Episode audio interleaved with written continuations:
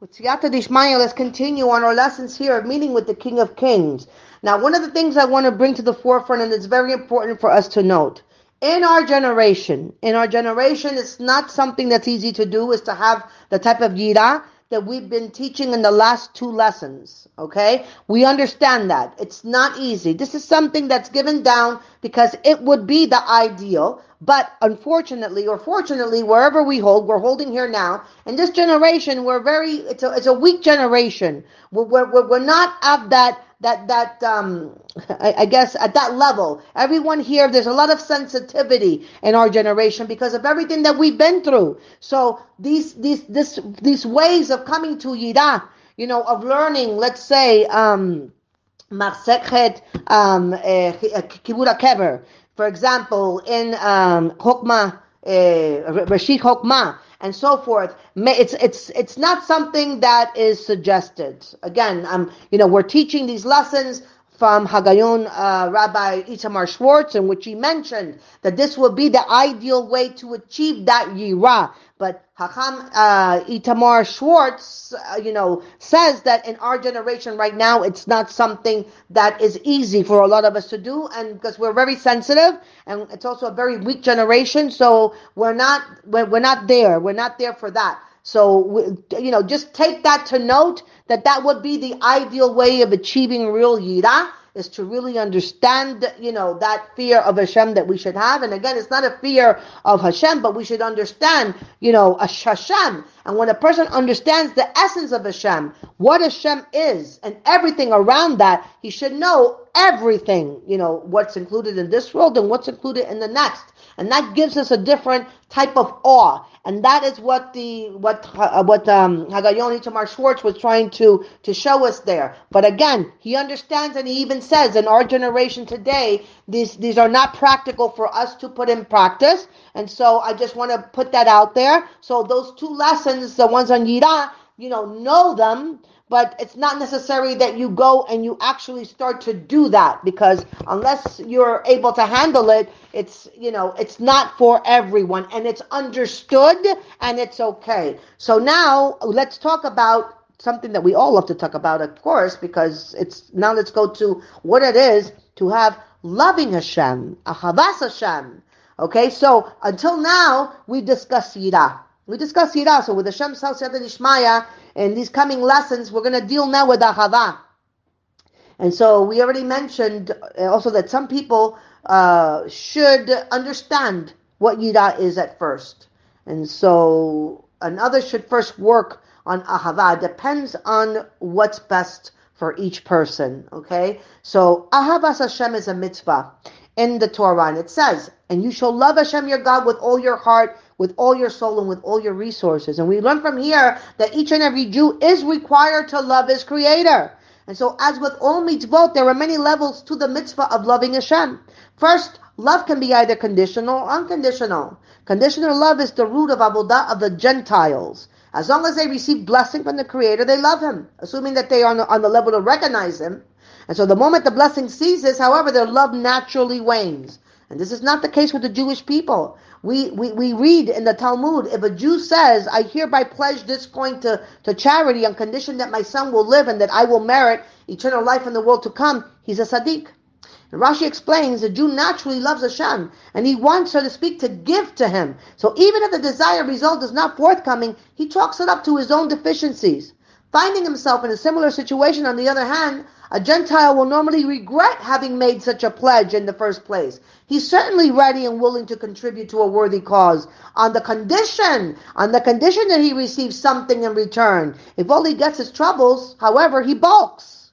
And so certainly unconditional love is more praiseworthy than conditional love. But you have to first start with conditional love and then rise to unconditional love. And each of us has, has both within us the capabilities. And so let's try to develop on uh, both of them. Conditional love requires an awareness that Hashem is constantly showering us with gifts. Hashem said to Moses, I have a wonderful gift in my secret treasury that I wish to give to the children of Israel. It's called Shabbat. Go and inform them. We learn an important principle of this statement of Hazal. In order to love Hashem, Israel had to know who was giving them this amazing gift called Shabbat. And to understand this, imagine a young, a young man sitting at a table and someone brings him a glass of water to drink. So before he has a chance to notice who gave it to him, the benefactor disappears. He recognizes the fact that someone gave him the water and he's grateful for that, but he's in the dark as to the identity of the benefactor. So therefore, at this point, he has no one on whom to focus his love.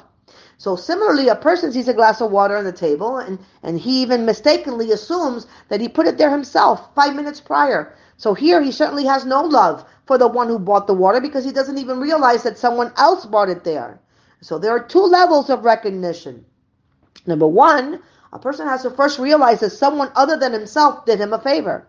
And number two, a person has to identify the benefactor. Without these two conditions, we lack the basis for even a conditional love. So if you want to develop conditional love for Hashem, you have to first realize that a human being on our own, we have nothing. We have nothing. And then you must realize that all that you have is from Hashem. You must remember that Hashem, your God, is the one who gives you strength. Hashem gives us the strength to do all that we do. And so to illustrate this, let's say a person buys an apartment for a certain amount, and over the years, the price doubles. So the person feels that through his own intelligence or his good fortune, mazal, he became wealthy. So he's mistaken. The Targum on the Pasuk quotes the above renders. You must remember that Hashem, your God, is the one who advises you to acquire property. So even if a person puts forth effort and it seems that the benefit came because he purchased something and the price rose, the truth is that Hashem is the one who ensured that he would profit on that particular extent. So a person has to first negate the notion that he helped himself and then he has to realize that Hashem is the source. And this needs thought because it's human nature to attribute 95% of our successes to ourselves and the only 5% to divine providence. And the truth is that in material matters, there is hardly any significant human input. Everything comes as a decree from above. Everything you have is from the Creator, including the effort that bought the profit, even the ideas that led to it come from the Creator. And that's how Hazal understood the Pasuk. Who preceded me before I rewarded him? Who praised me before I gave him a soul and wit to praise? Who made a guardrail before I gave him a roof? Who wrote a mezuzah before I gave him a home? Who made me who made me tzitzis before I gave him a garment? Who set aside the corner of his field before I gave him a field? Who set aside challah before I gave him dough? So the beginning is always from the Creator, and everything beyond that is also dependent on Him. So we have to first eradicate the notion that we achieve something on our own. And then we're going to realize, of course, because it does, that everything only comes from Hashem. And so, how do we reach this awareness? Now, let's provide some examples to bring the idea home. A young man has just gotten married, so he should ask himself, Who gave me my bride? So he might think that people suggested this special young lady based on the fact that she has certain good qualities. And so then he had a choice. He used it to choose his life partner. Right? So this could be called the normal way to think of things, but he has to consider that a wise woman comes from Hashem.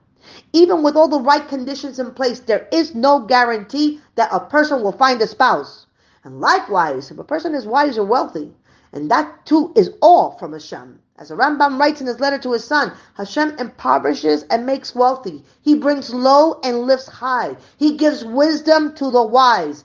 Every gift we have is from Hashem. Our good qualities do not belong to us. They come from the Creator and are still His. If a bank sends a message, a messenger from the main branch to another branch with armed guards to deliver, let's say, $100,000, no one would consider him wealthy. He's just like a purse that's temporarily transporting money from one place to another. And whatever we have, whatever we have, whether it's wisdom, property, or any other advantage, it's not part of us. These are like garments that Hashem has lent for our use. He lent it to us for us to use. All of these belong to Hashem, and He could take them back at any moment. So even while we still have them, there's no guarantee that we'll succeed with them. The race is not assured to the to, to, to the swift.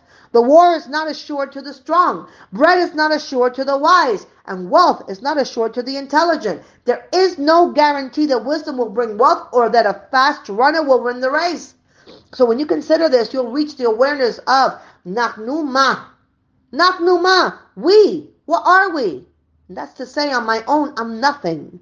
And this is not yet inner humility, but a simple recognition that there is a master of the world who gives and controls everything. And we're merely guardians over what we have. Our children are not ours. We're, we only guard them. We are responsible for them. We have to return them in a condition perfect as possible. The body too belongs to Hashem, and it must be returned untainted. Even the neshama, the neshama is just a deposit. As we say every day in our prayers, the neshama you have placed within me is pure. You created it. You formed it. You breathed it into me. You sustained it within me and eventually you will take it from me and restore it to me in the ultimate future. And when this is clear to you, when only when this is clear to you, you'll know that you have nothing of your own. And so how do we attain this feeling? So now let's continue with the same basic approach that we've been using throughout the, throughout all these lessons, but make specific, let's make it specific to this issue. It's the same approach. You may have a watch in your hand and you ask yourself, is this mine or not?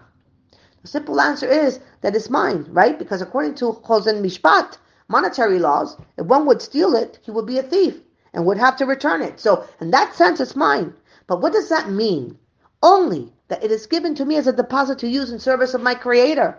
So it's written, the earth and all that it contains is Hashem's. And yet it's also written, the heavens belong to Hashem, but the earth he gave to the children of man. And in the Talmud, Rabbi Levi points out the obvious contradiction between these two verses and asks how the earth, materially, can belong to man if, it, if it's Hashem's. And he answers, the earth and all it contains is Hashem's. Before we recite a blessing on the food we eat for whoever enjoys the pleasures of this world, without a blessing and acknowledges that they came, they come from the Creator, has misappropriated that which is sacred. He gave the earth to the children of man. After, after we recite a blessing. And clearly, everything we have is given to us only as a tool for serving the Creator. If one is given a car by the company he works for, it's not his. It's just lent to him for the job. And so too a watch is only lent to you for serving Hashem. Your ownership, according to Choshen Mishpat, lies in the fact that you should use it for serving Hashem. And in truth, nothing is yours. And again, it has been given to you only as a tool for serving Hashem. And so you can, you can continue, right? How could it be that this watch is not mine? I worked and earned the money needed to buy it. But then you must develop your thought further. How did I attain that money? I worked. But how did I get the physical and mental ability to work? Did I create myself? Did I fashion my hands and brain? Only Paro thought in such a way. The nihilist mind. I am my own creator. So consider further. Who enabled me to get out of bed? I walk with my two legs. But who gave me the legs? Who gave me the intelligence to walk from the bed to the door? And some people have no intelligence, has shalom, but some have it but have no legs. Has shalom. So without legs, a brain, and feet, I couldn't go to work.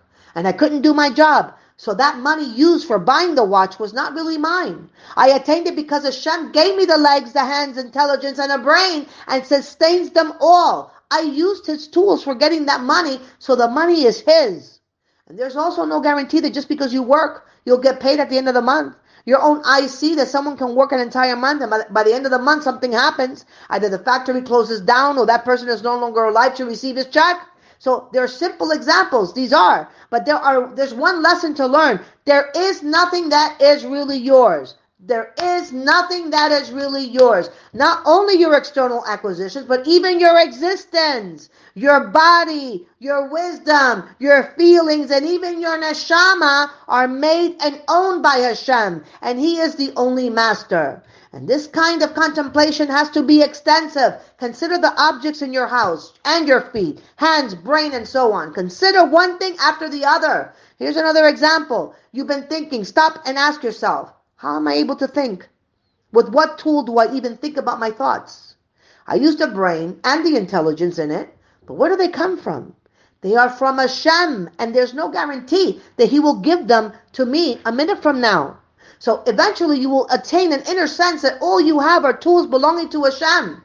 So, how does one measure if a person has in fact attained this feeling? So, there are many tests, but let's provide one simple guideline. A person suffers some kind of loss. And normally a person will get angry, right? Unless he's worked on emuna and believes that everything comes through divine providence. So it's true, of course, that such emuna will help. But according to what we have been saying here, there should be a completely different perspective.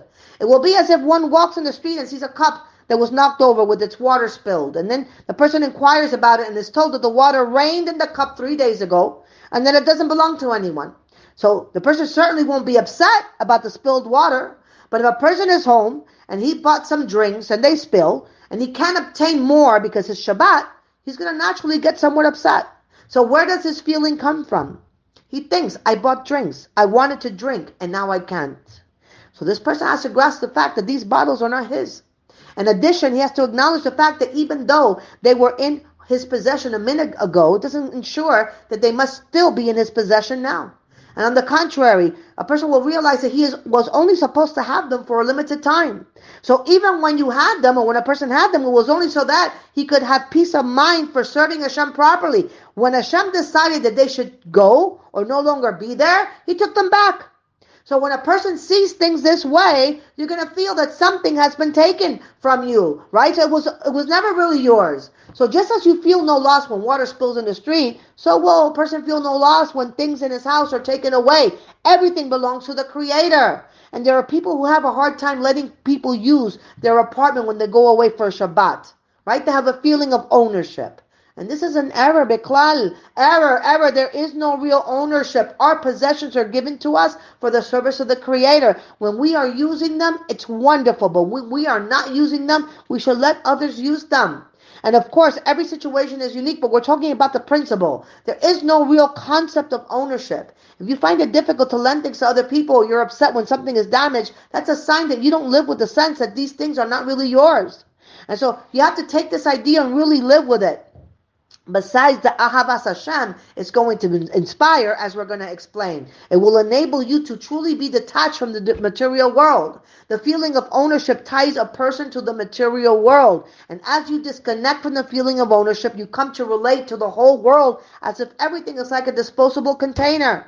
Even a, a, a disposable cup might be used 10 times or more, but one doesn't get upset if it gets ruined, and you'll certainly throw it in the garbage. So we're not saying that you should be careless with your property. Yaakov Avinu valued his small jugs and he went back for them. But that value comes from the realization that it is Hashem who gives a person everything he has for use in his avodah. And he values them as a means for serving Hashem. So this avodah will take more than a month or two to complete. You have to work with this idea and overcome any sense of ownership, whether of outer possessions, like money in the home, or of the bodily organs, even of your wisdom and feelings.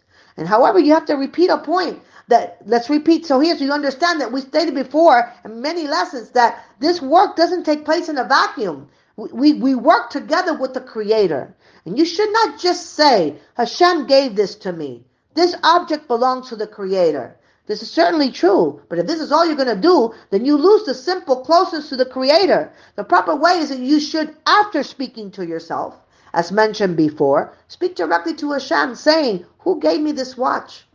Am I the owner or are you the owner? Is this house mine or yours? Is this object mine or yours? Is my energy mine or yours? Imagine that you're placing the entire world between yourself and the Creator and say, Is the world mine or yours? And in this way, you'll live in Hashem's presence. Otherwise, while detaching from acquisitions, you might lose the closeness to Hashem that you work so hard to attain. And even if you have not yet attained closeness, such words can bring it. If you're working to attain a level by contemplating and speaking to Hashem, besides the attainment of that level, you're going to attain closeness to Hashem. So there are three stages. Recognizing that everything is from Hashem, talking to Hashem about this, and asking to be able to really feel it. So as long as you don't live with this feeling, it'll be difficult to attain love for Hashem. You're going to feel deep down to a certain extent that your hands, feet, mind, etc. are not gifts from Hashem. And you won't be able to sense the love behind the gifts.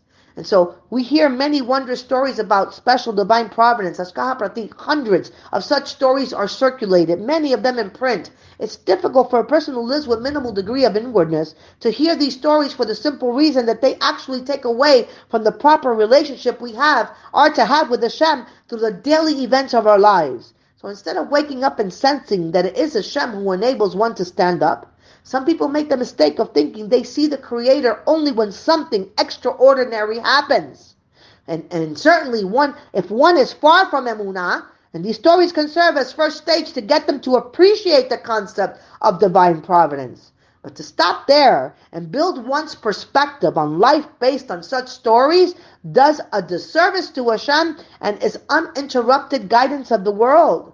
The proper way to live is that just as you feel Hashem's guidance when special, miraculous events occur, so must you feel His guidance each day and each hour with Siyata Dishmaya, with, with Hashem's help, and the following lessons, we're going to show you how from recognizing, from recognizing, and Hashem will help Hashem, how recognizing that everything is from Hashem, and Bezrat Hashem, with Hashem's help, that He should give us a desire and the ability to see clearly how we can obtain unconditional, conditional love of Hashem. Bezat Hashem, Ribono Shel Olam, will help us. Will siyata dishmaya. Baruch Adonai Leolam. Amen de Amen.